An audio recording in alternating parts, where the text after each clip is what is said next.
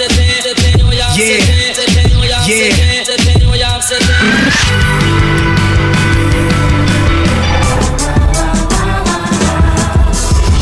For the Record with Dan Gordon and Maya Billick on F B I Radio.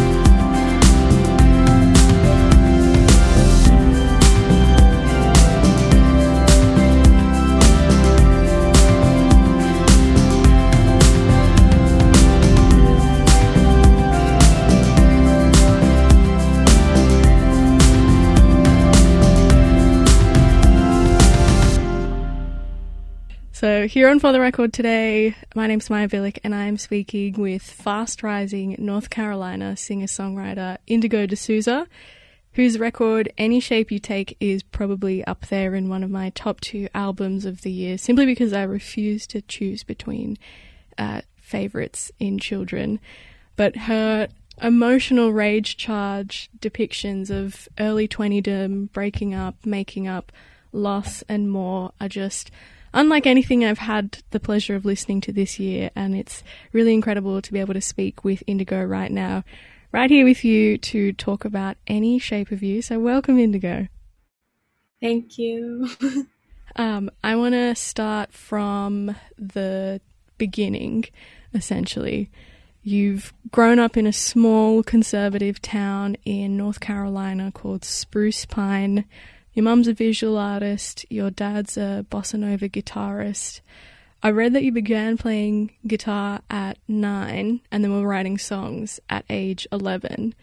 What was your musical upbringing like? Did you discover much from your parents or from friends around you? Were you different to what other people around you were listening to? Uh, and how did those seeds manifest themselves on Any Shape You Take? Yeah, it's hard to know how those things manifested, really, because it all just feels like it happened very naturally. But um, when I was young, I only had a few records. I had like an Elliott Smith record and a Mumford and Sons record and a Frank Sinatra record. And my mom listened to Lucinda Williams and Sarah McLachlan. Um, I listened to a lot of Jack Johnson and Regina Spektor. Those were like, they were they were my heroes when I was really young. Um, and also I just grew up, the town I grew up in, um, a lot of people played bluegrass and country music. Um, like my guitar teacher was uh, mainly a country musician when I was nine. Uh, I only learned from her for about a year. And then I started learning from YouTube after that. But yeah, I don't really know how it happened. I think like I just listened to like a pretty small variety of things before I left Spruce Pine. And then when I left Spruce Pine, everything became much broader. And I realized that there was underground music in the world, which I hadn't realized before. Um, and I just became really inspired by a lot of like new musician friends I made in my new city. Mm. What uh, informed that decision to move all the way from Spruce, Spruce Pine? Well, I guess it wasn't really all the way, it's only an hour away, but still moving to a big place like Asheville, a massive city, um, and also from what I understand is one of the most expensive cities to live in in North Carolina.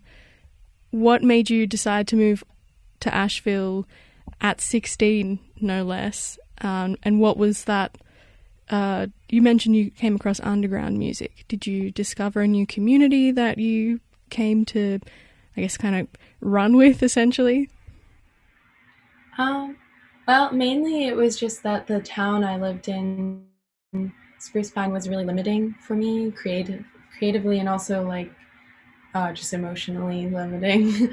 And um, I also, uh, my mom and I took care of my my grandfather at the time, who lived with us because he had dementia.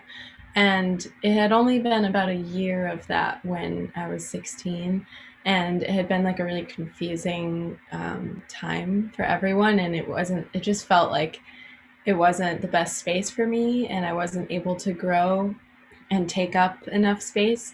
Um, so I think, yeah, it was kind of like as much my mom's decision as it was mine. We, we both just kind of agreed that I needed to move on to something bigger.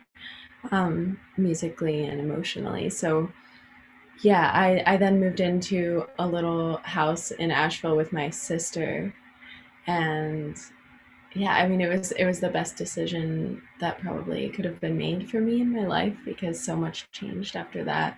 Um, but yeah, I, I then, I just met um, some new, I made new friends in Asheville who showed me all this music that was just like grungier and grittier and dirtier than stuff I'd heard before. And also that like didn't really have a big following, but was really good, um, which I actually didn't, I didn't know that that existed. I thought it was just like, there were all these famous people in the world and then just people who are not famous. And that I didn't think there was anything in between because I was just a child. uh, yeah, yeah.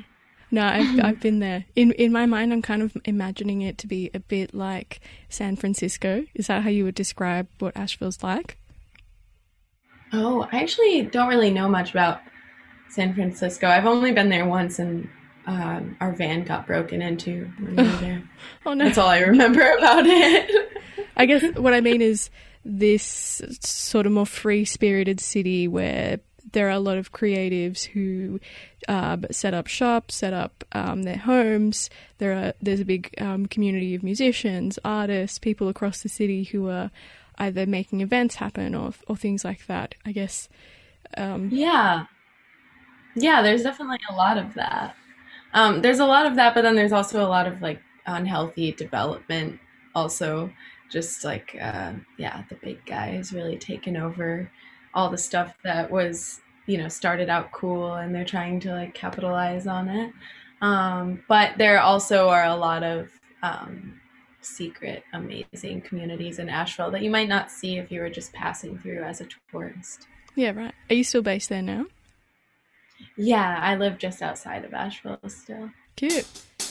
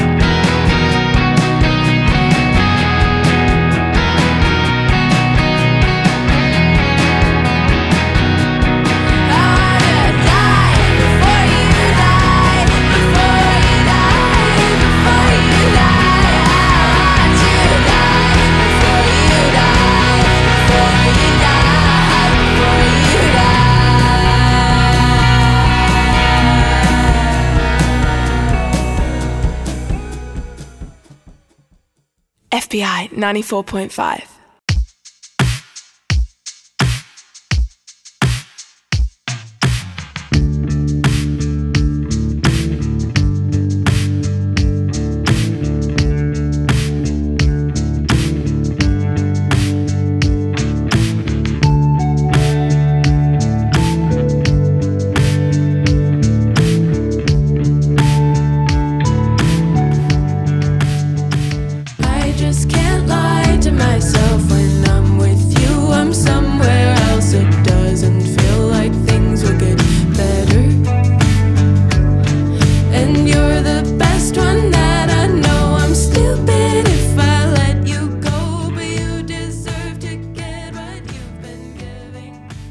So, coming back into the record, you're on tour right now. How are people receiving yeah.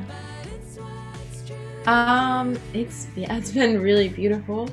Everyone, yeah, and I can't even explain how like warm and fun all the shows have been so far. And um, I was really nervous to go on this tour um, because I just didn't. Everything about touring during COVID times is so different. Mm. Than it was before, so I was worried about the change, but it has been just like so welcoming and wonderful, and I can feel that everyone has been needing this experience so much, like all of my bandmates and also um, everyone who comes to the shows, so it's been really special. Is Brad with you on tour? Has he extended his production duties to playing live in your band? Who? Brad Cook? Oh, no, no. No, Brad is not on tour with us. My dog is on tour with us, though. Oh, cute. Cool. What kind of dog do you have? Um, he's like a, a black um, golden retriever and lab oh. mix. Beautiful. Um, I guess yeah. the reason why I mentioned Brad, and for anyone listening, uh, a regular collaborator of Waxahatchee and Bon Iver, Brad Cook and Indigo. You have a pretty long-standing musical relationship, I understand, and co-produced this record together. Given that your first album was not only uh, pretty much home studio recorded and very D I Y, and Any Shape You Take, that really hi-fi studio experience, what was that process of recording this record like? And especially being able to dip into a more, um, I don't want to say official, but a totally different and maybe more detailed studio space? Mm-hmm. Yeah, the studio experience was so different from the first album for sure. I just had many more resources and lots of fun toys to play with and um, electronic stuff to try out and um, and also just many more people on hand that were working on the album too, and people to bounce ideas off of and collaborate with. Um, yeah, I mean, it was insane. It was just like the total opposite end of the spectrum um, from the experience of recording I Love My Mom. Um, but I, I don't know, I'm really happy with it. I really liked um, creating like a very hi-fi but also lo-fi sound. Hmm. So I take it you weren't apprehensive about heading into a studio space. I know some artists and some people find them not only intimidating, but I guess maybe too open a space where you allow a lot more people to feel like they have a chance to comment on the creative process. Yeah, I don't know. I'm just kind of open to anything in my life. I'm open to trying anything, and um, not really. I don't feel like I'm afraid of much when it comes to. Yeah, just my my creative space. Um, I trust myself to, uh, in the end, kind of um, come up with what is true to me. So no matter who's working on it. Good attitude to have. um, I wanted to speak to you in particular about this one quote you said, where more so you've mentioned how this album and your debut, I Love My Mom, are companion pieces. How would you describe or articulate that overarching narrative or or story on Any Shape You Take? It feels a bit rudimentary um, in my eyes to just pin it down to it's just a heartbreak album or it's just a breakup record, because I think those stories almost always aren't about, you know, this young girl, bright-eyed, whose world gets turned upside down because someone's dumped her or she's broken up with this guy, but rather uh, tell the story of this incredible, like, personal journey and coming to change and finding new parts of yourself that you didn't know existed. Yeah, yeah, I think this album is really just about change within myself and also allowing change within other people. And yeah, I think I just kind of was sitting with the idea that change and loss and grief are just like the most painful things that we have to deal with as people. And there, I am always like trying to find the most graceful way to face those things and to process them and actually be present with them. Um, and uh, yeah, I think that making music is like part of that for me, that um, making this album was like a, a catharsis for me and a way to process everything that I've shifted through within my life so far. And in doing so, I'm offering a space for other people to do that too. To scream and rage and to sing their lungs out. Yeah.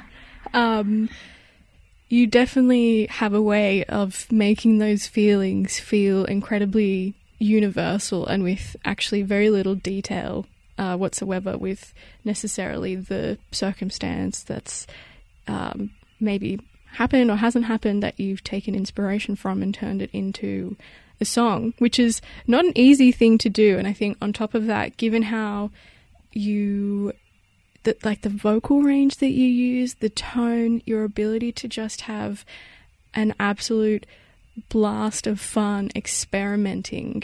No two songs on this album sound exactly the same. When you hear comparisons to yourself and, and your name, quite literally your name in the sentence of Indigo De Souza, rising artist, has that been really weird to kind of reconcile with? Um, yeah.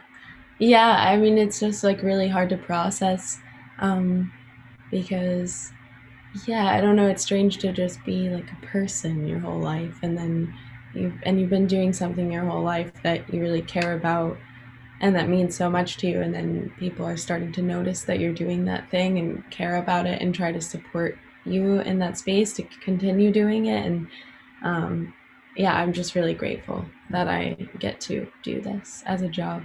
It's I just because any other job that I've ever tried has has not made any sense to me. I've never been able to feel okay doing another job. So it's really special that I can do the thing that I feel most fulfilled doing.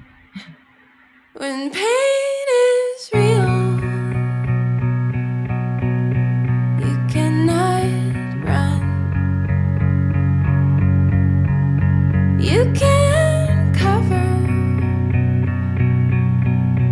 but come undone. And love might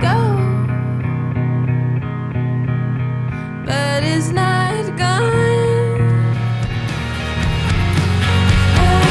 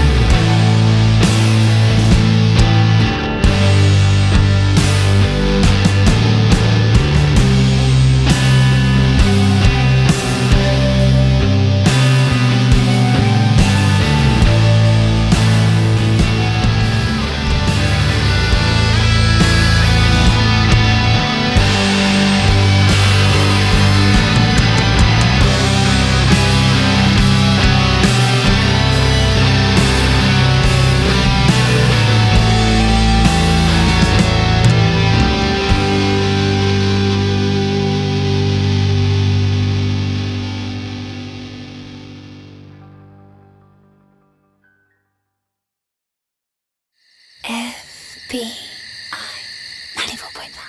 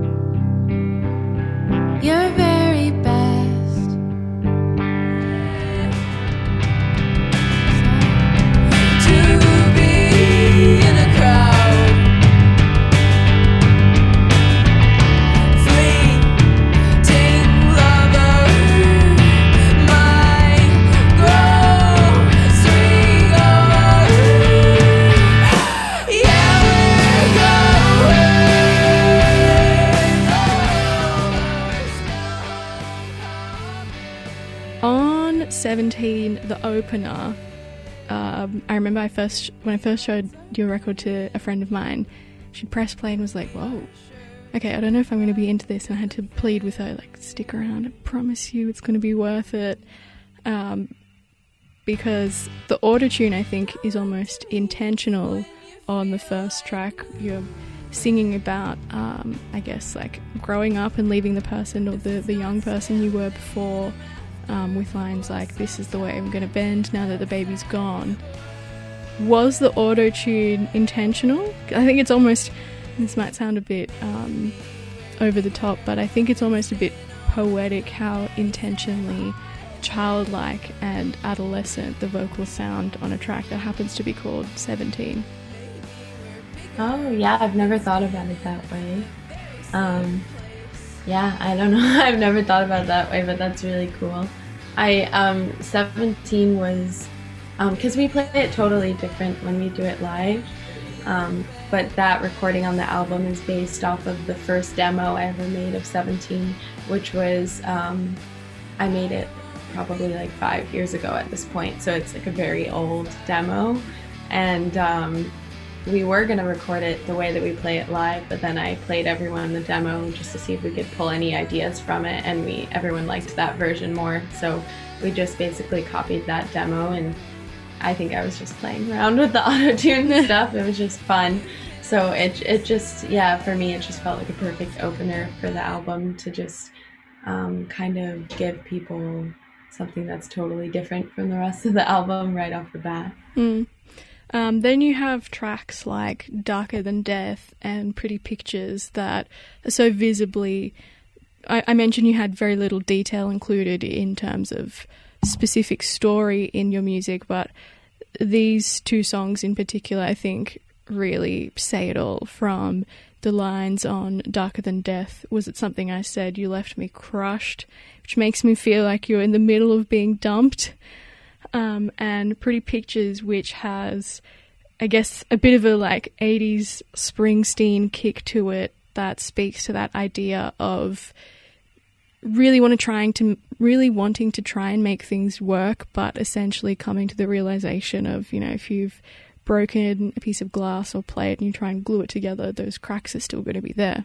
Did you, In in writing those two songs, it, you can see very quickly from the beginning you were like coming to that realization of, okay, this there's been some sort of relationship breakdown and I need to move on from it. But then there's almost this back and forth with the rest of the album of wrestling with that idea. Mm. Yeah, I don't know. When I when I wrote Pretty Pictures, I, I was really just kind of um, marinating on the idea that. Uh, that you can break up with someone and still be their friend and still be in their lives, and you don't have to shift completely out of their life just because you're not romantic with them anymore. And yeah, like at the time I was just going through a breakup with someone who was like my best friend, and I didn't want to stop being best friends. And um, I was just kind of thinking about how beautiful it is that breakups aren't always ugly, and how beautiful and how also really sad, and how common it is for breakups to often just be this kind of mundane thing, like, oh, this just doesn't work out, we can't be romantic partners, but there's no hard feelings, and I still want you to like have the best life that you can and be happy and find someone who makes you happy. Mm. Oh, and what a way to look at it. Everybody needs to know that it's going to be okay in a breakup. um, then you have a track, though, like Real Pain, which I guess is quite specifically where that Phoebe Bridgers comparison comes in. It's got a very similar, incredible, powerful and just moving effect as the closer on her album Punisher does. Um, it's it's almost like megalomaniac. Maniac? There's, there's megalomania going on here. There's as much detail as like a Sufjan Stevens track. And then just out of nowhere, this like screaming wall tornado of sound just snaps like a string and you pull us back into consciousness as if you've reached a moment of realization. You have a thing for jump scares. um, yeah, I don't know. I have a thing for transitions. I really like... Um, transitions and how powerful they can be.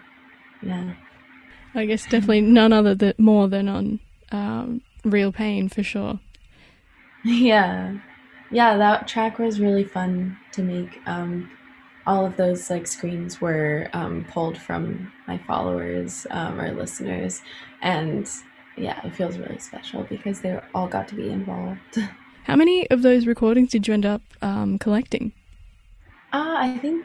I think there were about sixty, and all of them, I used every single one. Well, I love that. Um, Hold You is definitely a standout. It seems the most like boppy, I guess like the poppiest leading number. What was it like writing that track? Because it very much has that like um, percussive buoyancy as like a Fleetwood Mac track or Este Haim on bass. Yeah, at the time, I um, I just kind of wrote the song on keyboard just with chords, and then I brought the idea for the song to my band, and um, my original bandmates just wrote those part, like the very intricate guitar and bass parts. They just played with it for a few days, just back and forth together. They were just messing around, and they eventually came up with a very intricate part for the song. It's really cool. I love it. I bet lots of fun to play live as well. Oh my gosh, yeah, it's so fun to play live. It, yeah, it's it's so fun to dance too.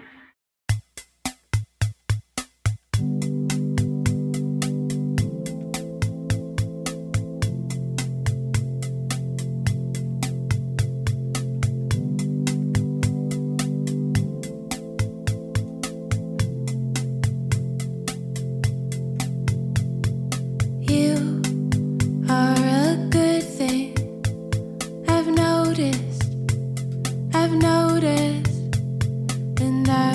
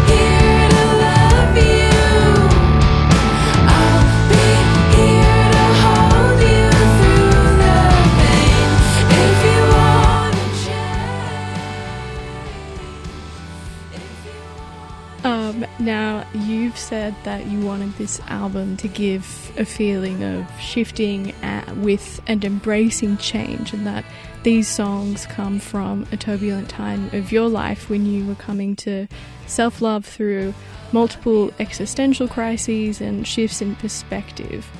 Um, I, I want to know if you can elaborate on this, because I really do love that sentiment, and to me it, it really... Um, resonates with, I think, a lot of things that I've reckoned with in the past, but also that idea that, you know, in life you kind of ebb and flow with, with every day, and you take one at a time, and, and things happen, and you have to, I guess, not keep up with the Joneses, but keep, keep your eye on that prize, that every day is different and things are going to change, um, because... You ended up then el- elaborating that you feel very much like a shapeshifter with your music, and you're always trying to embody a balance between that existential weight with an overflowing sense of love you feel in the world. And I guess instrumentally you can really hear that there are these intense feelings of emotion that just absolutely burst out of you. But every song, again, is... different from the last, and there's this new, I guess, temperament that you've taken on with each. Can you can you elaborate a bit more on that? Um, elaborate more on the the coming to the. Oh, sorry, you said so much. It was very beautiful. um, so the, I guess, quote. Um, of you saying that you feel very much like a shapeshifter with your music, and you were coming through a lot of tumultuous times and coming out on the other side in writing this album. Yeah. Um, yeah, I just had a really hard time growing up. Um, um, I just was really troubled and really confused because I felt so out of place in the world and confused by society and just strange in my body. And I went through a crazy breakup. I was in love for a long time and then came out of this crazy breakup and had zero identity because it had been completely wiped by all of these experiences. And um, I just had to come to this um, kind of radical space of self-love in order to survive. And I just something about that like decision to choose myself and pull through um, also began to like manifest um, people in my life that treated me really well and that were really healthy to be around, and that kind of uplifted me and celebrated my joy and my body and um, my being. So yeah, I don't know. I something about that change specifically has been really inspiring for this album and all of my writing, um, because it was just the biggest shift um, in my life, and it was really important for me to get to where I am now and be able to be so present and um, able to just like travel and do what I'm doing. I think if I had tried to do this um, like seven years ago or five years ago, I, I would not be doing as well as I am now. I, I feel like a more capable and functional person because of um, just all of the light that has been in my life um, since I chose myself. I, I love that. That's, I think it's such an important, important uh, sentiment to end on, because, I mean, I I think so many people have been there, have been lost yourself completely once upon a time to a person or to a circumstance that just seems to, I guess, play over in your head. But what is, I think, the most impressive thing to me about this record, and maybe the note I want to leave on, is how you were able to instill that sentiment in this album, that you can pull through in this tornado and, and find yourself and things work out. And I guess the best way that I am able to describe that is in the way someone feels. I, I think a lot of people in listening to this album, it feels like this almost out of body technicolor uh, animation that just like rips out of your chest in this beautiful, wonderful, word vomity way where you're just feeling everything and anything. before you suddenly jolt everybody back into reality, and not only um, almost as if like you've just written everything in your diary at once and you've ripped the page out. Um, mm-hmm. you, you give that sense of, I guess, stability at the end. And I think that speaks to what you were saying, that radical self-love and choosing yourself and finding yourself. Yeah.